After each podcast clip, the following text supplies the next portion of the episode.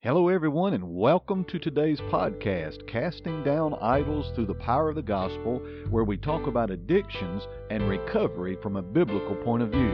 I'm your host, Pastor Mike Dixon, and I'm addressing the problem of addictions from my own personal experience, but most importantly, from a biblical perspective. Whether it's drugs, alcohol, sex, gambling, shopping, or overeating, or whatever you may struggle with, there is hope for change. It's my prayer that you'll gain some tools through this podcast that'll help you walk in sobriety and stay clean. I've been clean now for 31 years, and you can too. Welcome to today's podcast, Casting Down Idols. This is episode number one. I'm your host, Pastor Mike Dixon, and I want to make this statement right to begin with. I used to be an alcoholic, but I'm not anymore. I used to be a drug addict, but not anymore. I want to encourage you today to understand there is hope for change. There is a power available that can transform you, and you can put the past in the past. You do not have to remain who you are. That's the good news of the gospel. Now, I know that's true for a couple of reasons. Number one, because God says that it's true. And number two, I know it's true from my own personal experience. I've been living clean now from drugs for 31 years. I've been walking in sobriety from alcohol abuse for 31 years. And so I know that a person can change. I'm not who I used to be. In fact, I can say I'm not an alcoholic and I'm not a drug addict any longer because I don't have the desire to want to go back and to use drugs and to drink alcohol. I've been set free from that. That's been put in my past. Now, it's not always been that way. The next episode, episode number two, I plan on sharing my testimony with you. I want you to know a little bit more about me and where the Lord has brought me from and uh, what has worked for me in recovery. And it's my prayer that uh, it'll encourage you and maybe help you understand a way out of whatever it is that's holding you captive even today. In this very first episode together, I want us to answer the question what is an addiction from a spiritual perspective? What really is and addiction. And when I use the term addiction, I'm not just referring to drug addiction. I'm not just referring to alcoholism. Many other things can hold our hearts captive as well. I, I, think about gambling addictions and pornography addictions and overeating addictions. Really, anything or anyone can become an addiction in your life. It really comes down to this what is it that is controlling you? What is it that is dictating how you're to live your life? If you think of the number one slot in your priorities, what is the most important thing in your life?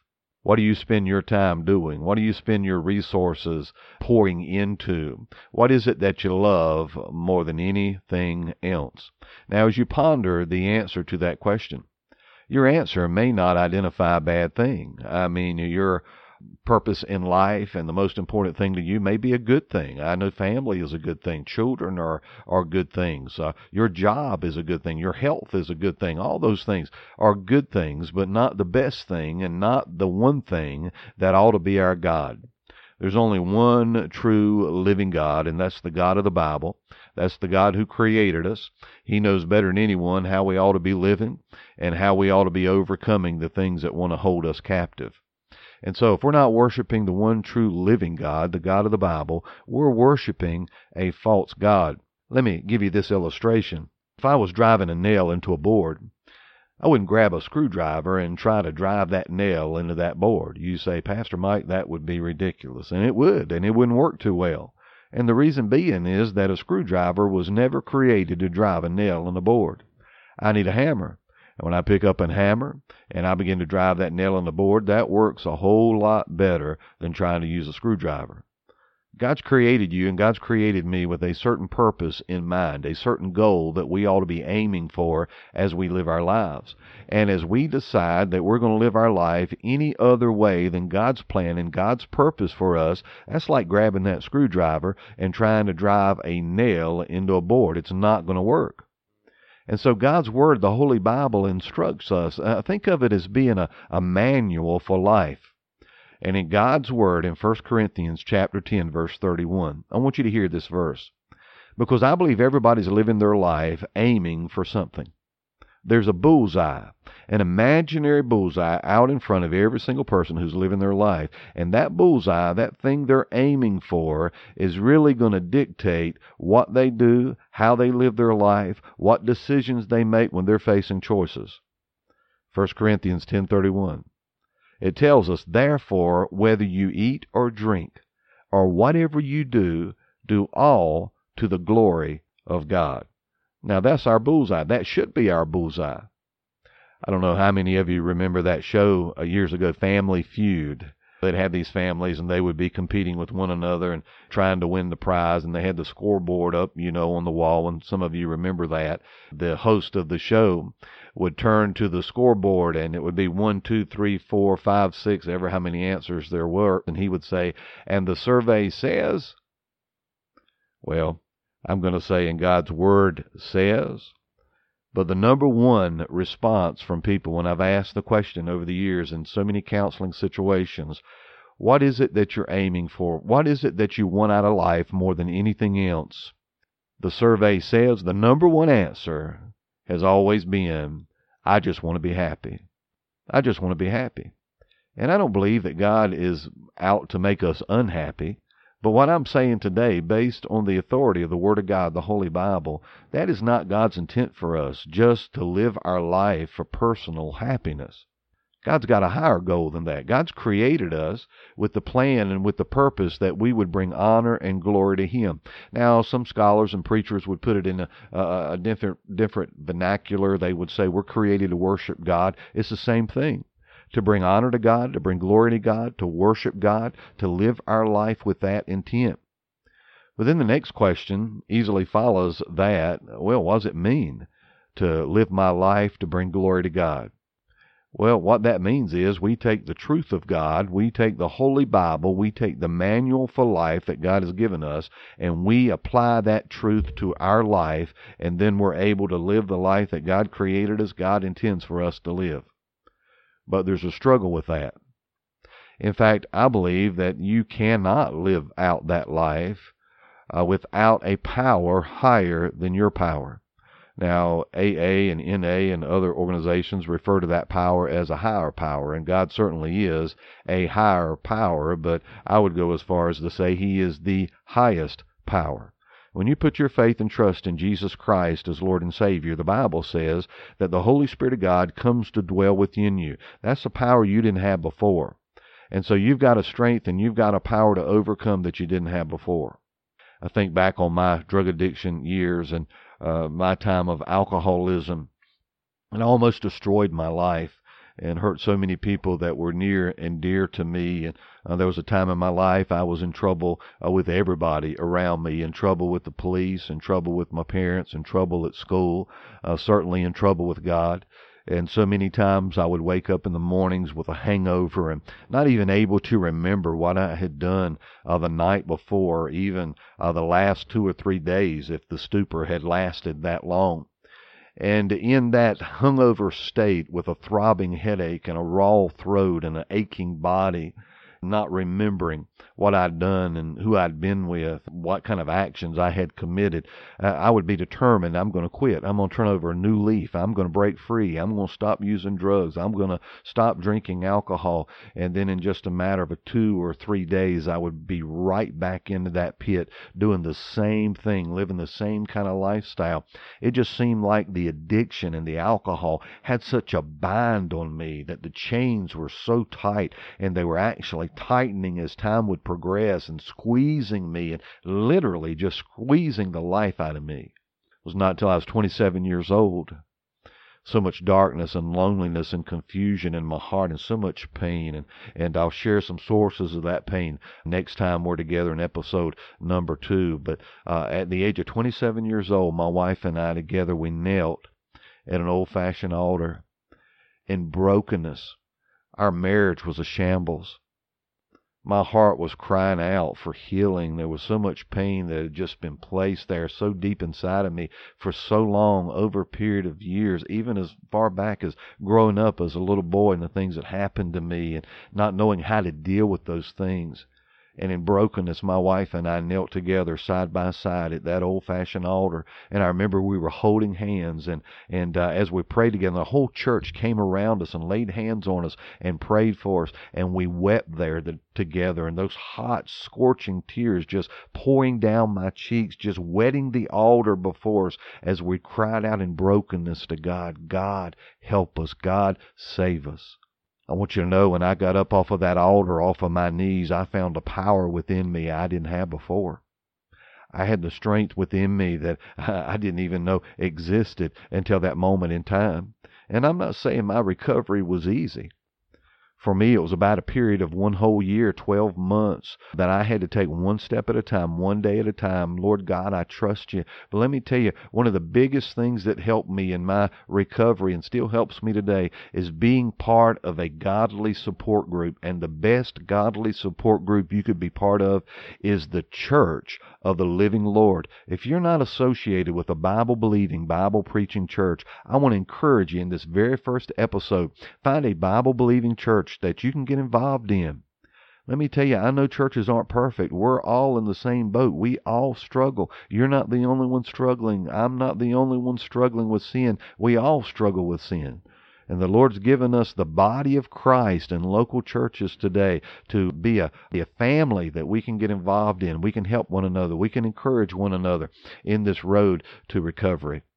And so early on, at 27 years old, when I surrendered to the Lord and He gave me this power, of the Holy Spirit, as He forgave me of my sins and brought me into the family of God, I had a new desire. I wanted to start living my life to bring honor to God. I wanted to get plugged into a local church, and my wife and I immediately got plugged into a church, and we began to serve, and we began to give, and we began to grow in our knowledge in the Word of God. And every day, I'd face each day early on in my recovery time and I just say, I'm going to take this day. Lord God, I'm going to trust you for this day. Help me to be clean this day. Help me to be sober this day and then the next day would come and I'd approach it the same way until God brought me down the road in my recovery to a point in time where I began to understand, you know what? I'm not tempted to go back and use anymore. I don't want to trade my life now for the life that I lived before. Why do I want to go back to that dark life, to that life full of pain, to that life full of brokenness, to that life full of disaster, to that life full of trouble?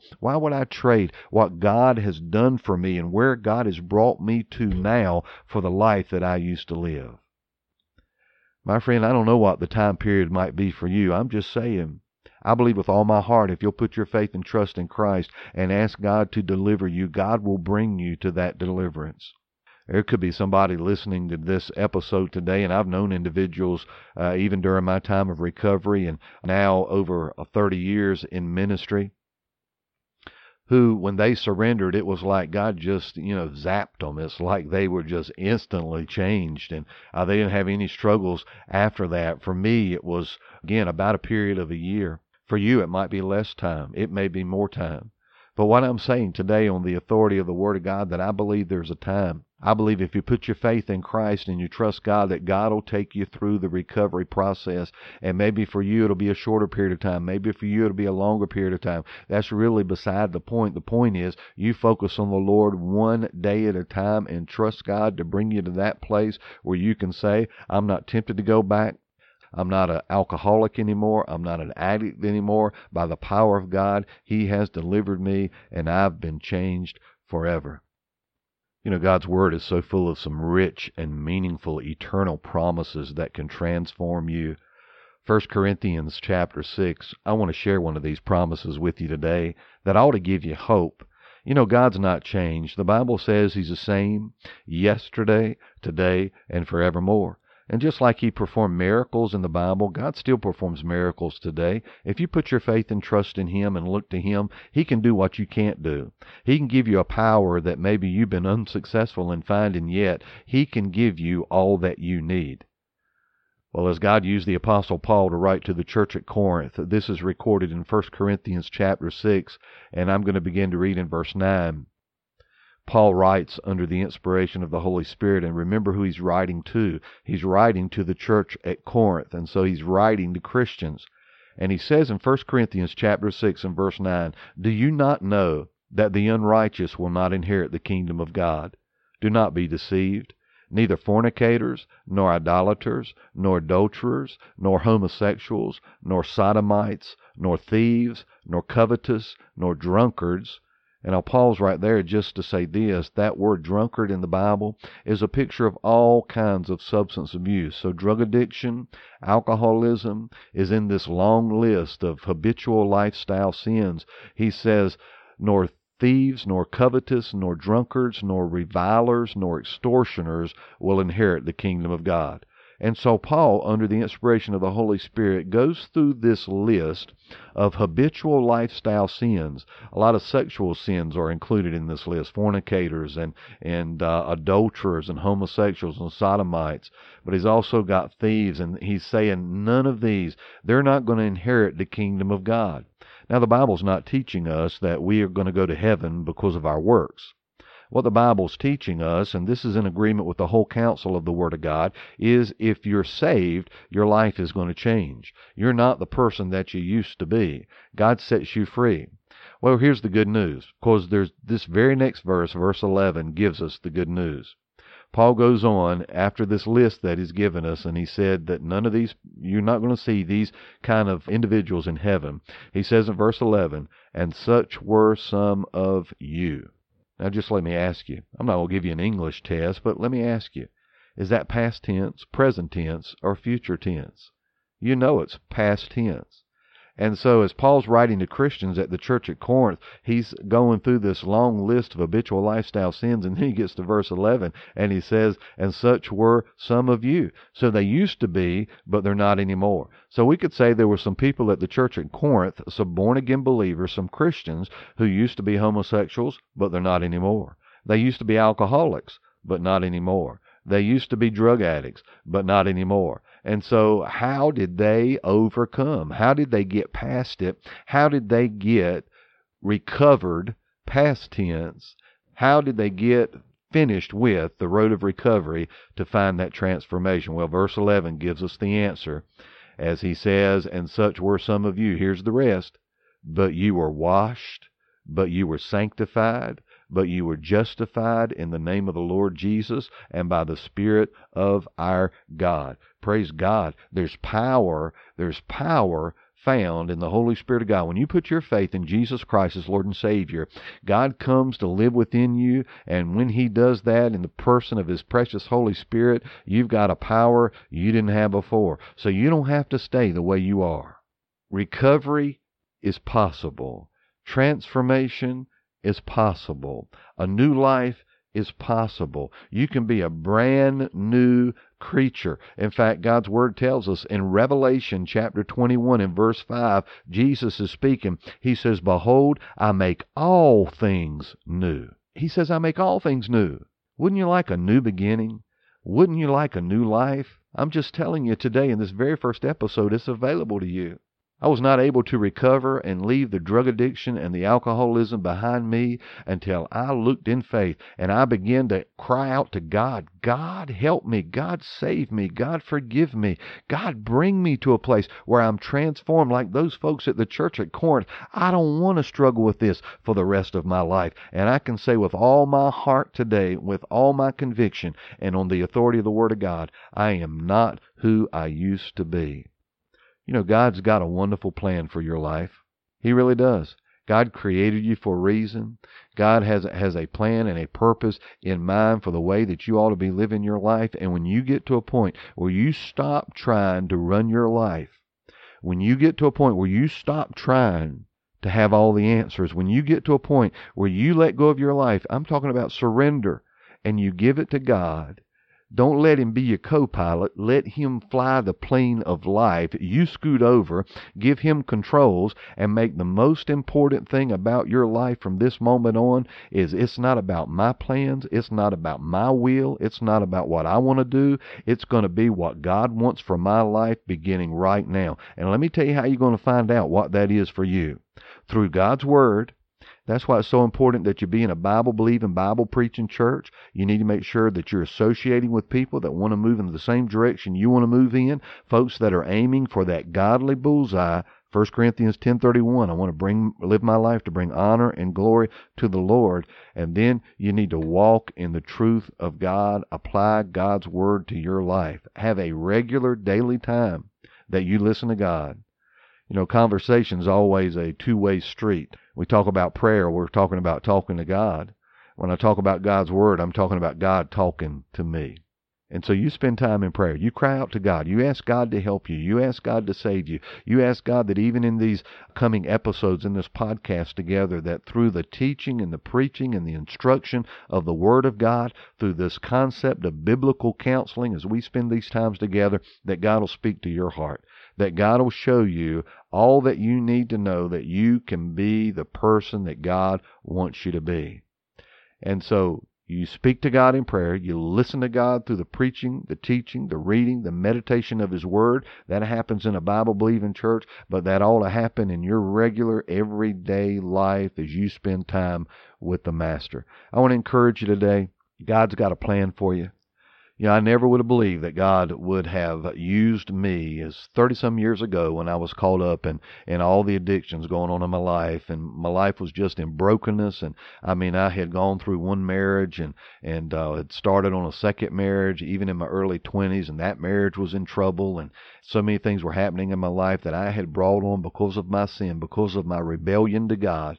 But when I took my hands off of my life and I said, Lord God, help me, I want to tell you, God answered that prayer. I'm still a work in progress. I'm not perfect by any means. I fall short and I fail today. And I've still got to be on guard. Even though I'm not an addict anymore, even though I'm not an alcoholic anymore, I'm still a sinner. I'm a sinner saved by grace. It's easy for me to get tripped up. It's easy for me to fall. It's easy for me to begin to show my affections and my devotions to false gods instead of the one true God of the living Bible. And so I've got to be on guard for that. But let me tell you, the thing that gives me strength and the thing that gives me power is the Word of God and walking in the Holy Spirit and His power taking the truth of the word, applying it to my life and to everyday problems, that's going to bring victory every single time. As we close today's episode, let me leave you with 1 Corinthians chapter 10 verse 14. The apostle Paul writes and says, "Therefore, beloved, flee from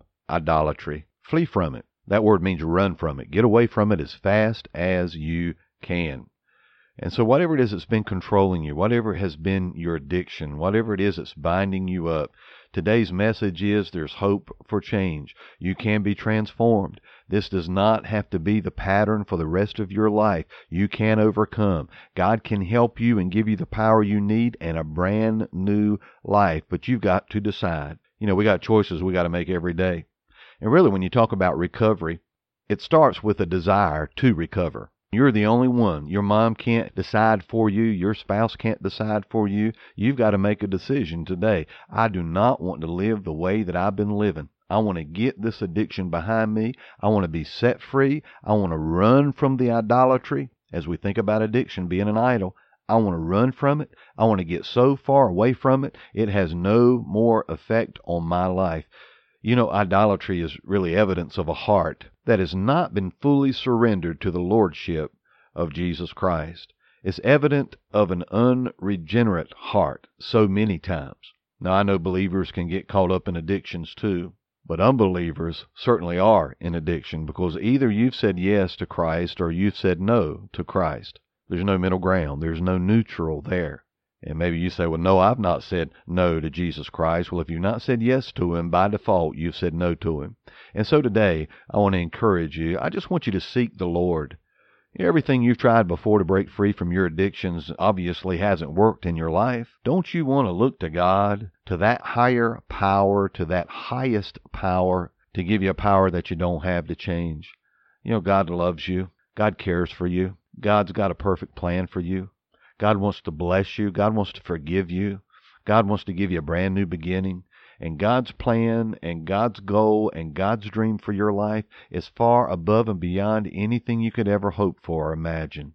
Looking back on my life now for 30 some years ago, when I'd gotten to a place in my drug addiction where I was using needles to shoot up cocaine and really anything I could get my hands on just to numb the pain, nobody would ever thought that God would take a an addict like that, that God would take an alcoholic like that. There was a time in my life where I would rather drink my lunch than eat my lunch. Nobody ever would have suspected that God would take that kind of brokenness, that kind of addict, that kind of a person, and call him to preach. There's a chapter in my book, Casting Down Idols Through the Power of the Gospel, chapter 1, that's entitled From the Needle to the Bible. But you know, that's what God can do. That's what God can do for you. Maybe you're not using a needle. It doesn't matter what the addiction is. Sin is sin in the sight of God. And an addiction, again, whatever it is that controls you becomes your God. The one true living God, the God that created you, oh, He's got a wonderful plan for your life. I want to ask you, really examine your heart. Answer the question between you and the Lord what's number one in your life? What is it that's a priority, the number one motivation for why you do what you do? And if it's not God, my friend, you're worshiping a false God. I look forward to talking to you again next week in episode number two. I'm going to be sharing my story, so you pray for me as I prepare that and gather my thoughts uh, to share with you the change that has happened in my life. And I believe that same change is available to you today. You don't have to stay the way you are. The good news of the gospel is you can change. God's got a plan. Would you look to Him? Why don't you begin even right now just crying out to God in prayer and asking God, Lord, show me. God, save me. God, deliver me. God, I want this new life that Pastor Mike's been talking about. And I promise you, if you ask, if you seek, and you knock, He'll give you an answer. God bless you. I look forward to speaking with you again next week. Be blessed this week on this road called recovery. Reach out to one another, encourage one another as we walk it together.